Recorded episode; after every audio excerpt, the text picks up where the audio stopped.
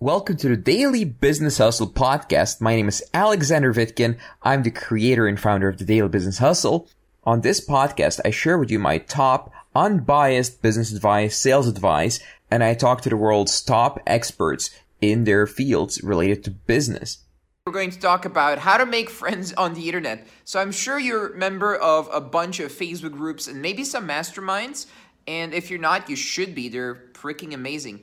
So how to make friends in these mastermind groups, how to make friends in these Facebook groups. And I guess this also applies to outside of Facebook and other networks like LinkedIn and so on.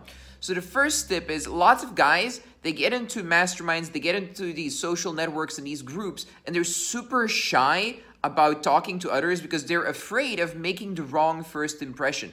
Now, the thing with online versus offline is offline, maybe we got used to the way high school works, where you make some first impression, that's what sticks with you forever until the end of days, it seems like. Well, online, and especially in Facebook groups and masterminds, it's definitely not like that if they're managed properly. So if you're dealing with adults, and uh, business owners and people who are actually doing stuff in their lives, then no such issues really occur that much. So, sure, you can develop some uh, reputation for something you said once, but it tends to go away after a while if you provide enough value. If you keep pushing out the value and keep helping people and doing stuff like that, it doesn't really matter what your first impression was as much as for someone who just keeps being an a-hole basically. So you'll notice in these masterminds, in these groups, and basically everywhere else, people are constantly asking questions.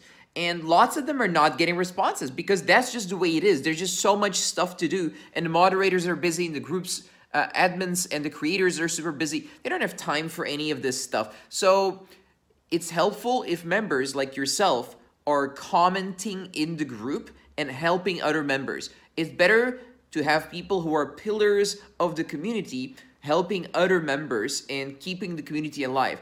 And the rewards for this are huge. It's just like a little village 10,000 years ago. The guy who's doing stuff and helping the community is a very valued member of the community. And this again, the same thing online. It works, is very, very valuable and that's how you make a lot of friends. I'm not saying be people's lackeys and run around and do everything for them, but sometimes just contribute one very valuable response to someone's problem once or twice a day and see what happens. People are going to recognize you, help you, and treat you like a valued member of the community. The last thing is, well, guys, they tend to want to participate when they need something. Now, if you're the person who participates and does stuff only when he needs something and contacts people only when he needs something, you're going to make yourself very unpopular very quickly. You need to have a balance. And friends of mine, they call it social capital. So build up the social capital or goodwill, if you will,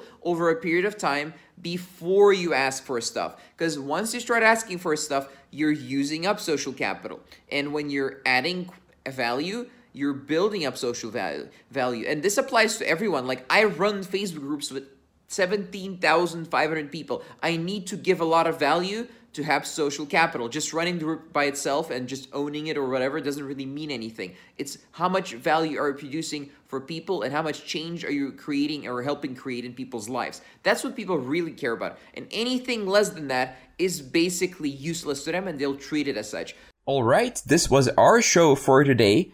Please subscribe, rate, and review this podcast. If you like it. I'll see you next time. If you'd like to find out more about me, visit vitkin.net. That's V I T K I N.net. Thank you for listening to this show and see you next time.